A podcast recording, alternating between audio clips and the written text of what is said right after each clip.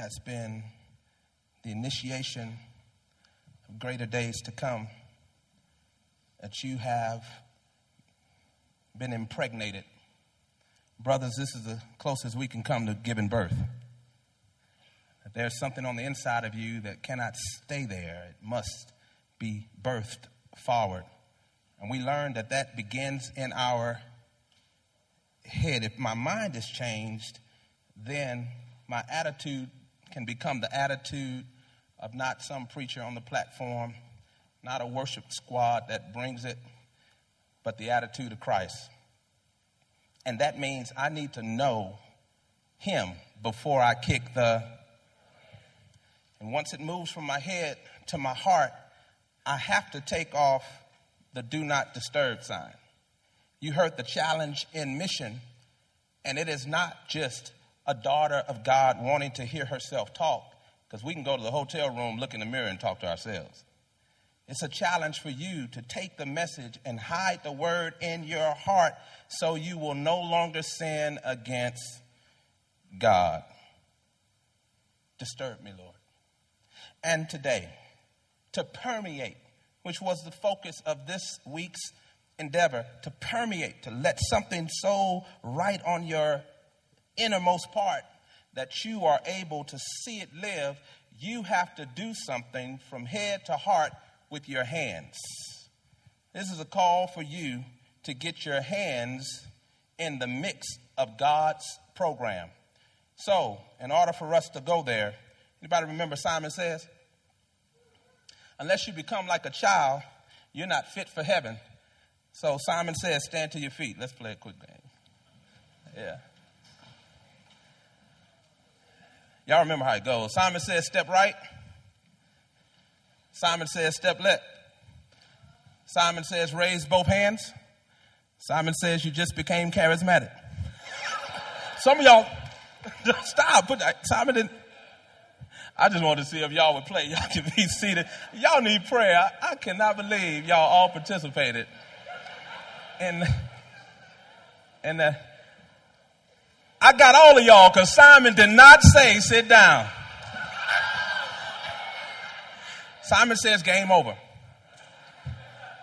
The moral of the introduction is why are we still listening to Simon instead of Jesus? It's a whole lot of Simon says, a lot of Simon Cowell, a lot of critic, a lot of noise. And we're listening to what Simon says. And I heard from Joseph Garlington, the Bishop Joseph Garlington, a little story about Michael. Michael wanted to decide what to do for his parents for Christmas. Being away from them for some time, he was in the Amazon working and making a whole lot of money. And a friend suggested, Get your parents a macaw. And that kind of bird is expensive. He determined that he would do it because he loved them and wanted them to have something special. Nothing in his neighborhood was given at Christmas like that. $7,000 for a macaw. But not just that, he was shocked by that price. Then he was shocked that it was 2,000 additional dollars to get it certified to cross international borders to make it into America. And if that didn't shock him, then it was an extra thousand dollars that it would make it alive. And so he gave some time, having sent the macaw, and he waited till New Year's and called his parents and he said, Hey, how are you? Hey, son, did you get your gift? Oh, yes. How did you like it? It was delicious. And he was as shocked as you were. He said, Dad, I paid a fortune for that bird. That bird could speak two languages. And his dad paused and said, He should have said something. so today I want to challenge you to say something. You're called not to be silent, not to be mute, not to be shower Christians, not to keep it on your campus, but to spread the word all over the world. And it's time for you to say, let the redeemed of the Lord say so. Say what, Mike? Not what Simon says, but what Jesus says in Matthew chapter 16, verses 13 through 18. With all the noise spoke around you, it's time for us to say what thus saith the Lord. And Matthew chapter 16, verse 13 through 18. When Jesus came to the region of Caesarea Philippi, he asked his disciples, Who do people say the Son of Man is? They replied, Some say John the Baptist, others say Elijah, and still others, my Lord, Jeremiah, or one of the prophets. I think they sounded like that, don't you? They got real spiritual all of a sudden, yeah, like we do. And when they said these things, he said, That's fine. What you read in your cemetery, I mean, seminary class. It's fine what you discovered in all, I've got degrees, I've been to seminary, don't judge me. What, what you've learned in all of your academe, that's good, but who do you say that I am? Wow. He moved from head to heart quick, and there was a call to hand that came as a result. Simon Peter answered because he had foot and mouth disease. But this time he was right. Touch your neighbor and say, every now and then, you may stumble upon right. You've been meaning to tell him all week long. All right, tell him this you got issues. There you go. Simon said, You are the Christ, the Son of the living God. Jesus replied, Blessed are you, Simon, son of Jonah, for this was not revealed to you by man, but by my Father in heaven. And I tell you that you are Peter, Petros. On this rock I will build my church, and the gates of Hades will not um, overcome it. Let the church say amen.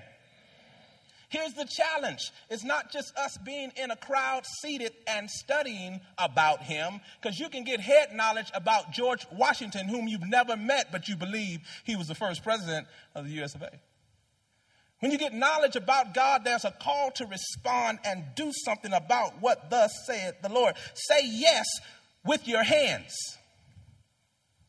That's it. That's it. Not just with lip service, not just with head knowledge, but it's time for us to say yes with our hands. God wants to permeate through our hands, and the world will not know you are his disciple, a fully devoted follower of Christ, until they see you love. So, that same neighbor sitting next to you, go ahead and give them a hug. This is your permission, fellas. You've been waiting. Ooh. Ladies, you've been having your eye on him. Just gave you permission. But, but the challenge is this the world doesn't know, and I know it's cliche, the world doesn't know who you are until you express the what? Love one for a, another. And when I'm challenged by this text, I see uh, the world doesn't care how much you know until they know how much you care.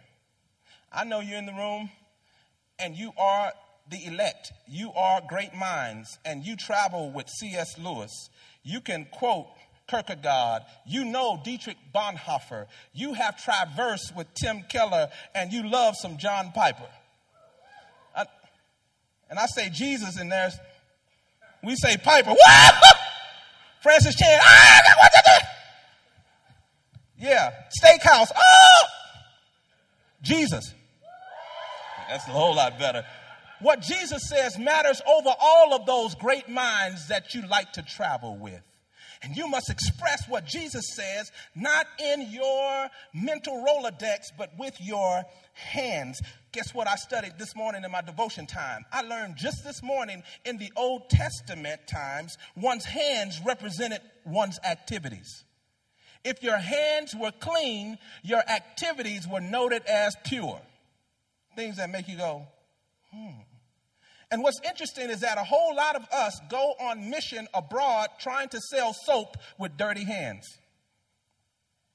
We go trying to Americanize those who are in Umbuku and they don't want your Americanism. They need Jesus, the Christ, Him crucified and resurrected with all power in heaven and earth in His hands. Stop trying to take Western Christianity, which is nothing but stench in the nostrils of God, all over the world. take his son. Show him not with dirty hands, but give us clean hands. Give us pure hearts. Let us not lift our soul to our degree plan and our pursuit of happiness instead of holiness. The challenge is this my mother would not receive a plate of food from anyone without asking, What you been doing with your hands? Y'all know my mama? I don't know where your hands have been, boy. Hey, mom, taste it. Where your hands been? And if you're trying to feed me this gospel, I want to know are you living it? Is your life, if we've been to camp and we lift and turned around, let's go to camp again. If your life is so all that, how many of us are saying extra, extra, read all about it? I love Jesus. Yes, I do. I love Jesus. How about and they're seeing it in your hands, they're seeing it in your footsteps. Your word is not coming from you, but from Him. And you are the kind of personality that doesn't let His word stay in leather binding, you put it to shoe leather. And you walk it through your daily journey out of the hotel rooms into the cafeteria. Peradventure, someone from Ridgecrest who works in the cafeteria is not saved. Christian, have you asked? This week, do you know my Savior? Or did you just get your tray and go to your seat and eat your sandwich? The challenge is for us to get beyond where we've always been, doing what we've always done, the same way we've always done it, and come to four challenges that lift from the pages of Scripture in Matthew 16, verses 13 through 18. Buckle your chin strap. Because what Jesus says is more than what we bargained for. Verse 15 in this passage, it declares a truth. Who do you say that I am? So the four challenges are these. Number one, it's personal. Number two, it's purposeful. Number three, the message is positional. And number four, powerful. Again, it is personal, purposeful, positional, and powerful. Exegeted, it's right here. Expositorily, look at it. It's here in the text. When you leave, you can re preach this message because I didn't make it up. It comes from the word itself. You don't call a committee to determine who Jesus is. You don't have to get in a huddle in a dark room and say, I think uh, our vision statement ought to be. The vision statement is this word. And you know what my favorite scripture is? My anthem scripture, my anchor scripture. Oh, that, that went over your head. Yeah, I don't have just one. I want it from Genesis to maps. That's what I love. His word is a lamp to my feet, a light to my path, and it is personal. I know your 2008 was raggedy. I know you struggled through 2008, but that's why God gave you 2009. He doesn't want you stuck in the past. He wants you propelled and permeating into your future, using your hands to touch the hem of his garment so that you, having 2008 been persecuted, may be whole in 2009. And somebody in the room needs to be the redeemed that says, I ain't letting go until you bless me. It's personal. You are part of a prophecy being fulfilled today. In Matthew 16, Jesus gets personal, but assures in the challenge that on him, not Peter, on him, the rock statement of the gospel salvation, he will build his church, a congregation, and an assembly of faithful believers fully devoted to him. Those who are the ecclesia, those who are the free people. And too often I see you walking around in bondage inviting people to your campus Bible study. We're free and delivered. Come on Monday night. Yeah. I don't want to go to your Bible study if you look like you've been sucking on sour lemons all semester. I want to go where the people are free, where everybody knows my name. Cheers. And they're also glad we I want to be where they can see that everything is what?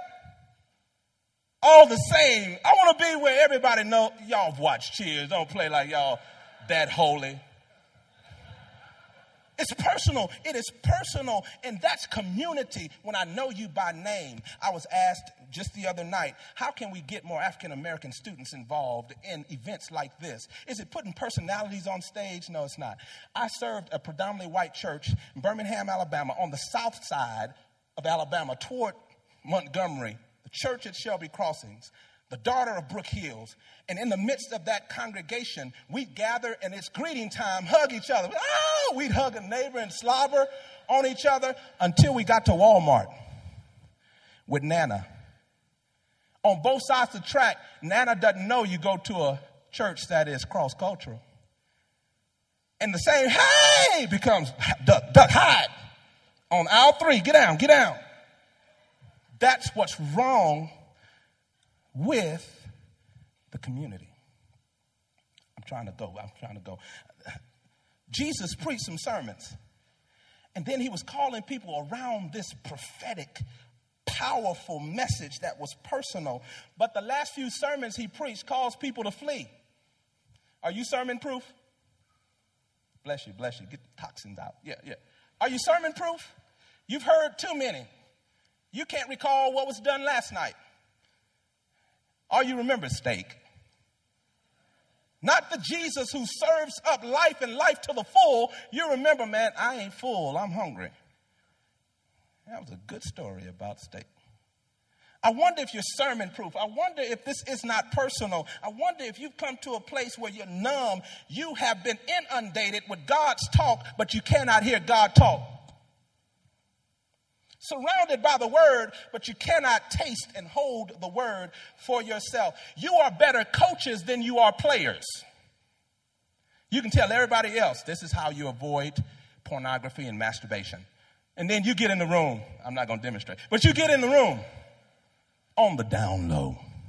It's not personal when you can tell everybody else how not to gossip. And then in your prayer, Lord, I want to pray for Sarah Sue. She wore a skirt that was too high. And I just ask you will deliver her from her hoochiness and that she will be. You're gossiping in your prayer. Man, I got several more points, but I want you to know this is personal. He says, Peter, Patrice, that gets the ladies involved, on this rock. I'm going to build. I'm going to build around this statement, the gospel truth. Jesus Christ is not just Lord, but Lord of all, sovereign in every way. He is the deliverer and the delight of my soul. He paid it all. All to Him I owe. He is the greatness that gives me my liberty and whom the Son has set free. That's why I can't keep it to myself. That's why I can't carry a heavy load. He said, Cast your cares at my feet because I care about you. And whom the Son has set free, he or she is free indeed. Do you just keep that for Easter service? Or is that Easter every day of your life? He got up from the grave. Is he risen in you? Well, it's personal. And here's how it's evangelistic. You got to do something with your hands. It's a challenge. Romans 10 17 says, Faith comes by hearing, and hearing the gospel message. And the message is heard through the word of Christ, not what Simon says. Amen? So, how can they hear without a preacher? And how can he preach unless he is sent? Anybody got beautiful feet this morning? I've had a pedicure. And I've went into the pedicure. What would you like? Say, I like a pedicure. Ten dollar. I took my shoes. Twenty dollar. my feet are not that cute, but God says, "How beautiful are the feet of those who take the good news of the gospel." It's personal. It's personal. If not you, then who's going to go? If not now, when are you going to go? And if not about Jesus, what are you going to tell? A nursery rhyme? Hickory dickory dock, the mouse ran up the clock and the clock struck 12 and uh, hickory. That's not a, that won't get anybody. That's a nursery rhyme. But we love stories. And God says, tell them I sent my son. You know the only thing God really wanted to say to us? Jesus. Is there one? The sermon's over. That's it, Jesus. That's all he wanted to tell the world through your lips and your life and with your hands extended. Well, it's personal to me. Why, preacher? Because my father took a drink. My father been sober for 20 years. Had a doctor's appointment. They found a spot on the prostate. He went back for follow up, having taken a little graph, and then doing investigation, they discovered that that spot was benign. In order to celebrate, 20 years sober, one drink. Back into the abyss. 49 years married. My mom calls and said, I hate your daddy. It's over. He's brought me back to Hades, and I'm done. Well, how is this personal? Because there's no fruit falling from my father's tree, though he says he's Christian. It's personal because none of you are going to board a plane to go to San Antonio, Texas, and have a little talk with Wilbur Hunter Satterfield Sr. But for me, I'm going to let him know there's a Jesus who comes to your Philippi, and he wants to know you and you to know him. And I'm going to let my Father understand behold, the Lamb is today taking away all the sins of the world. And what can wash away my sin? Nothing but the blood of Jesus. What can make me whole again? Nothing but the blood of Jesus. Oh, precious is the flow that makes me white as snow. No other fount I know. Nothing but the blood. So, is it personal? Are you washed? In the blood, in the soul stirring blood of the Lamb. Are your hands clean? Are your garments spotless? Are you white as snow? I'm looking for the church washed and glad about it in the blood of the Lamb. But scripture doesn't stop there. It says, say something else about me. Not just personal, it is purposeful. Shout purposeful. Y'all know Jeremiah 29 11 by heart. The plan He has for me is to prosper me and to give me hope and a future, not to harm me. You can quote it with the best of them, but is it showing up in your lifestyle? It's purposeful. 30 years ago, at the age of 10, now you do the math, I gathered the statement in my heart and gathered with faithful believers around this statement. I didn't know if the gathering would work. But I stopped by to tell you that he's better to me than I've been to myself. He's a friend that's sticking closer than a brother. And each day with Jesus since age 10 has been sweeter than the day before. Here's the problem I went to the altar to a single chair in my church in San Antonio, Texas with the wrong motivation. At age 10, it wasn't to get around the statement, it was to get the Lord's Supper. I was hungry. And those crackers and that shot glass of grape juice had an awesome appeal on that first Sunday morning. The tray was passing, and my stomach was, get you some, get you some, get it, get it, get it, get it, get, get, get, get. so I got bold and walked from the back of the church to a single chair, and they would put a mic. Why have you come forward? And I'm watching the tray. I knew enough to say, I love Jesus. The Bible tells me so. The B I B L E, yes, that's the book for me. I'm not even looking at the person asking the question, I'm looking at the tray.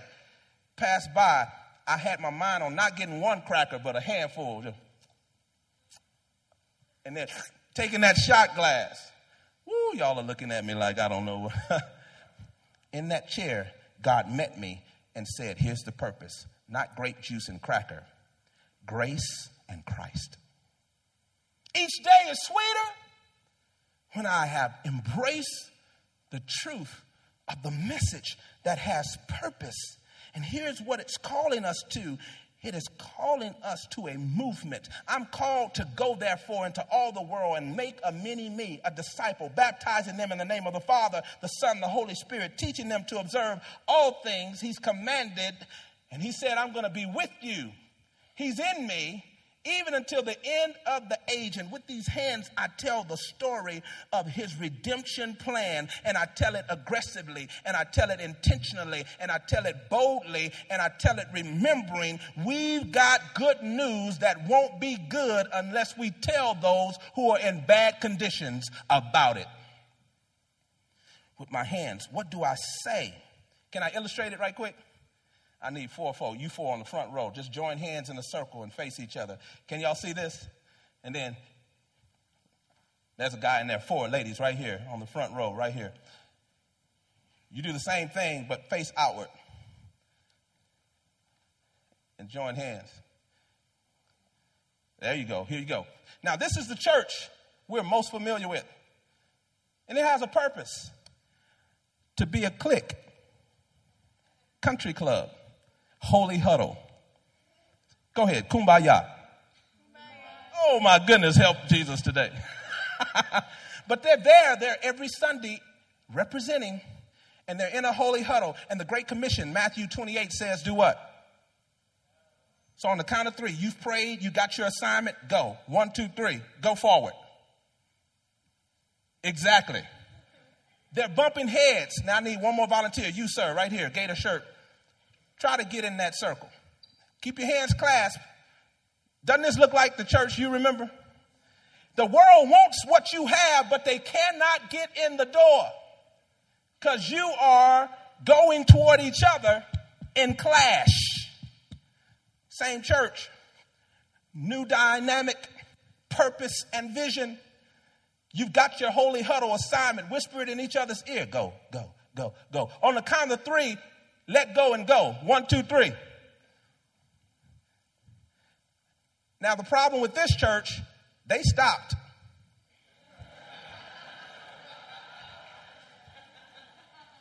Jesus said, Go. Yeah, you. Give them a hand clap of praise. Y'all may be seated. But he doesn't send you on the mission empty handed. Even if you walk and you hit the wall, you're still going in his power in his majesty with his purpose. And when you go, you're to tell a dying world that you have the answer to pain and it is peace. You have the answer to darkness and it is deliverance. You have the answer to fear and it is freedom. You have the answer to hate and it is holiness. You have the answer to pressure and it is peace personified. Emmanuel, God with us, goes with you. And if you stay in the huddle, bumping heads, arguing about the barn paint and the carpet in the barn, Jesus says, You may build bigger barns, put more in your new fellowship hall, but you will not be about what I've called you to. Don't paint the barn when the harvest field is ripe and the laborers that are true are few. Go into the harvest field. Pray that God will send more laborers. I'm here to talk to your hands. Are you putting a new coat of paint on the church community wall? Or are you out in the community telling a dying world Jesus is alive and well? He is my purpose, and that's my king. Do you know him?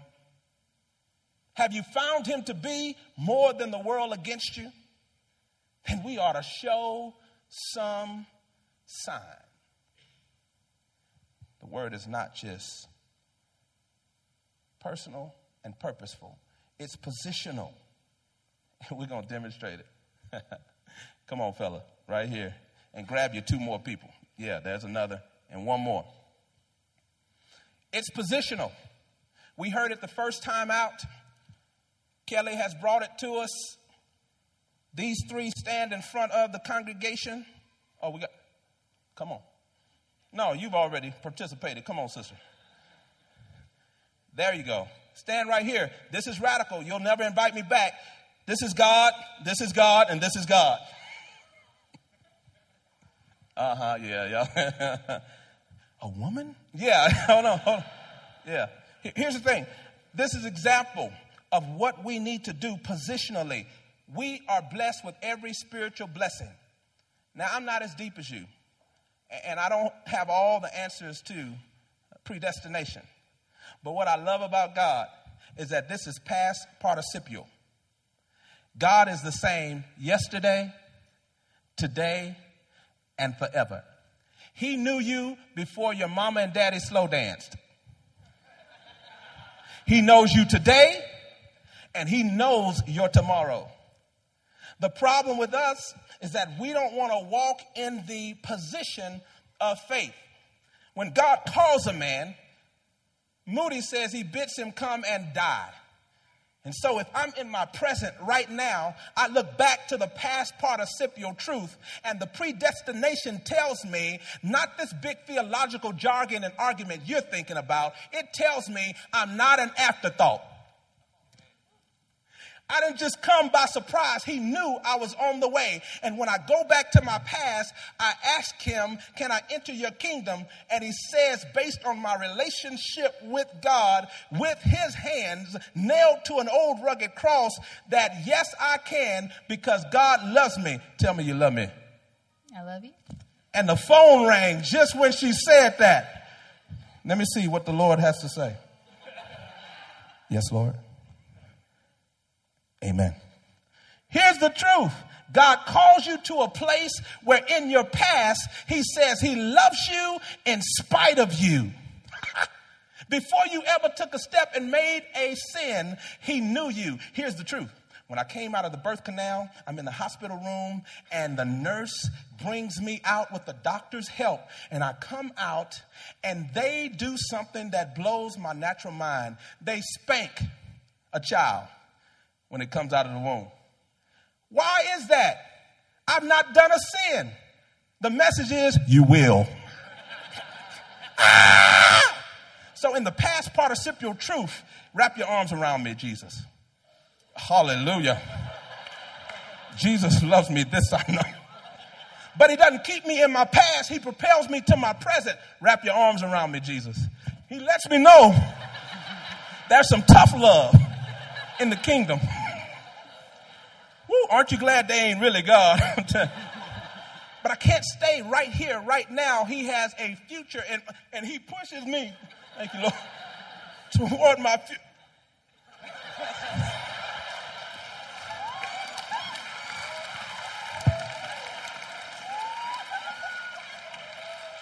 I'm out of time. There's not a friend like the Lord. He wraps you up, ties you up, and tangles you up in His love no matter where you came from. He's inviting you. Y'all may be seated. Woo. Been away from my wife too long.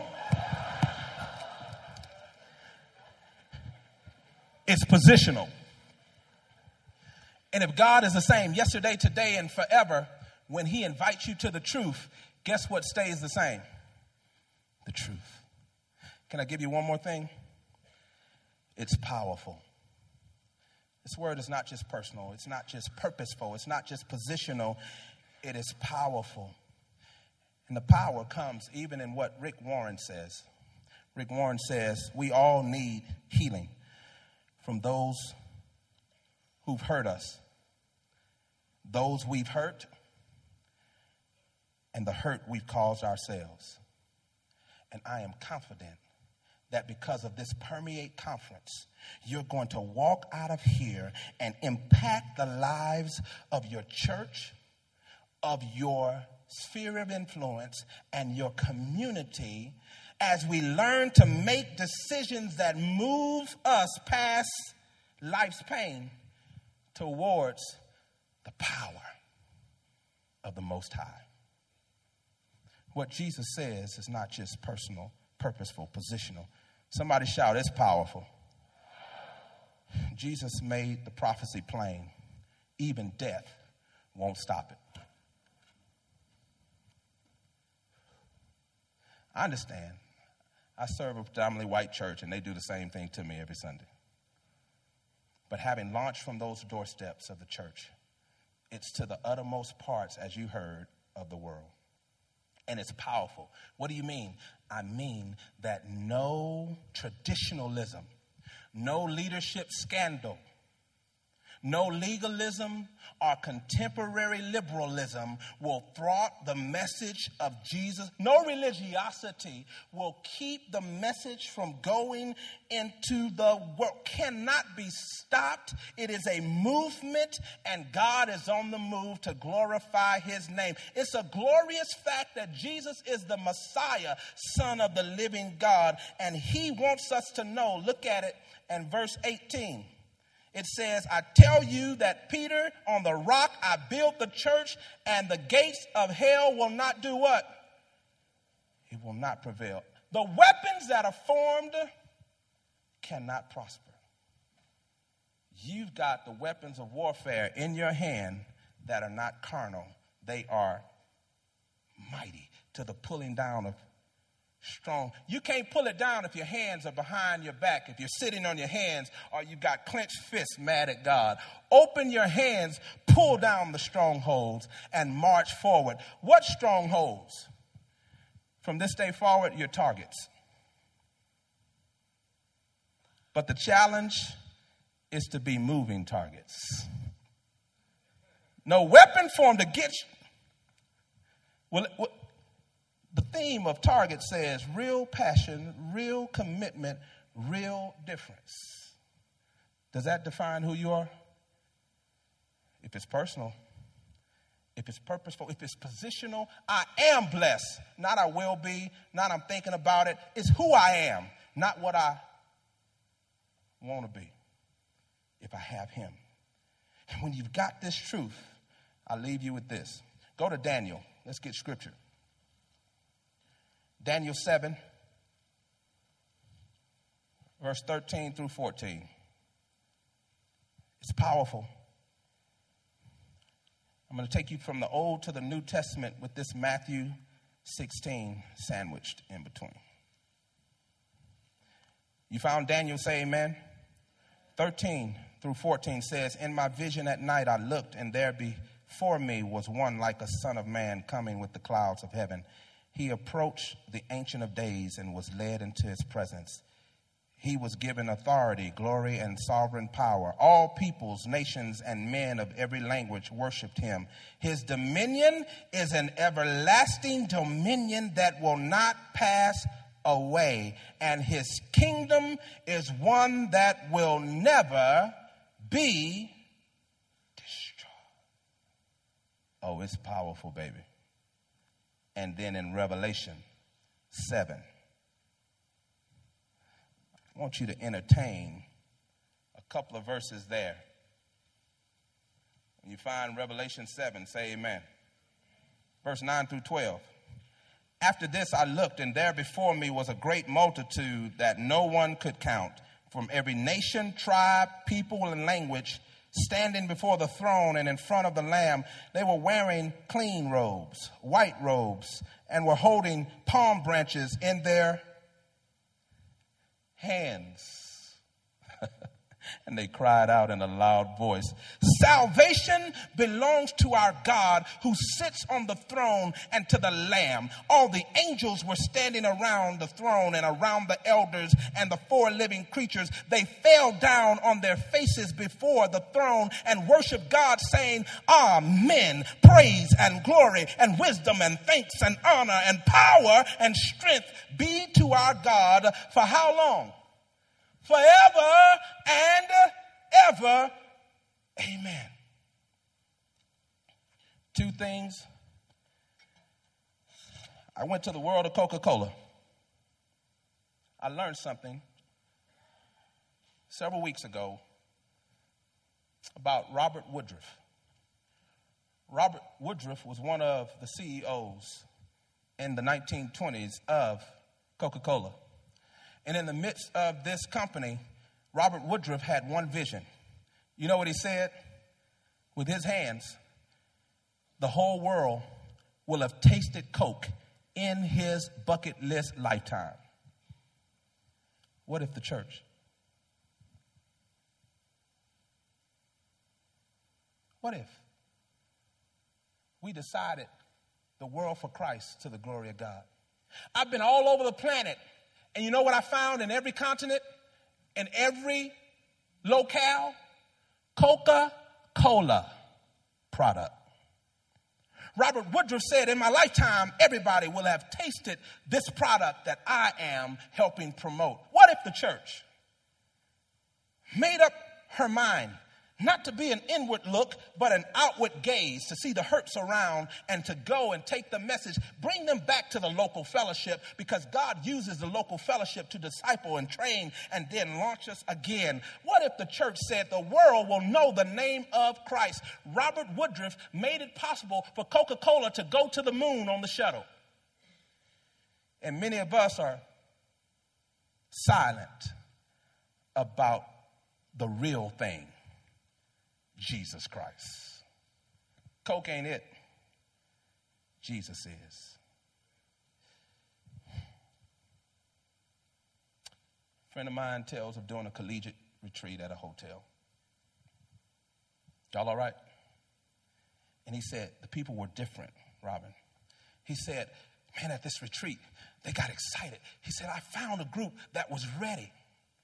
He said, Angel, that these people, James, these people, Chasing these people, David, these people, Linda, these people, Nick, these people are sold out until he got on the elevator with his wife on the way out.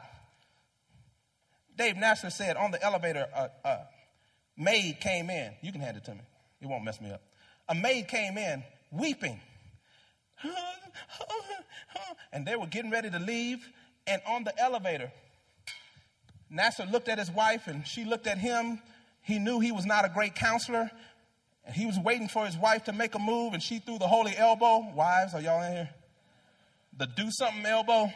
And so he, he got out there and he reached in his pocket. And with her sobs, he thought of the only thing he could say, counseling wise, that would trigger a response.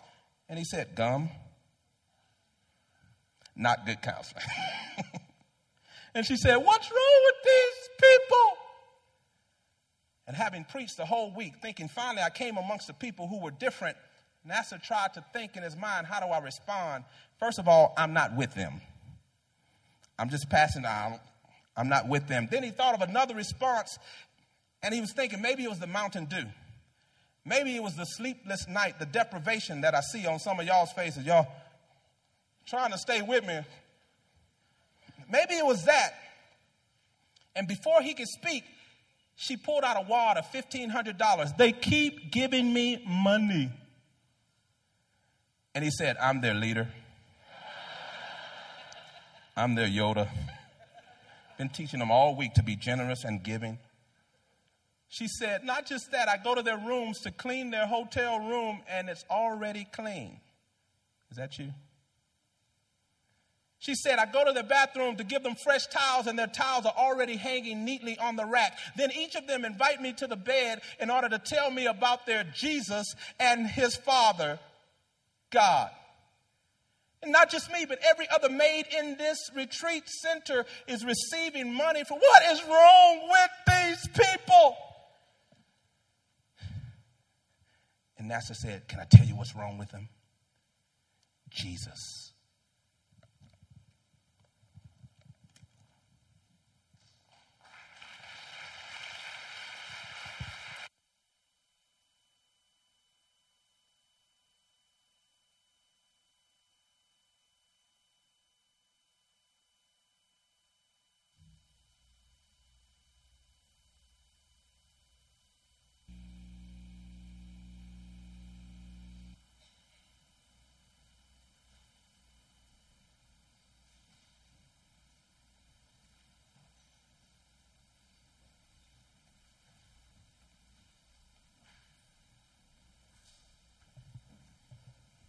I think it was probably appropriate to have a little time to uh, process, huh?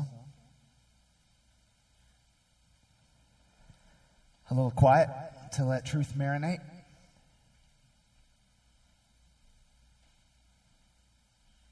A little time to decide. What's next? What's now? How how fully can we lean on the God who delivers, the God who sends, the God of power, who sent his son Jesus, his son Jesus, who sent us into the world to bear his name, to bear his truth. Would you take a little time just to be still and uh, talk to the God who created you and called you to this place and ask him what's next for you?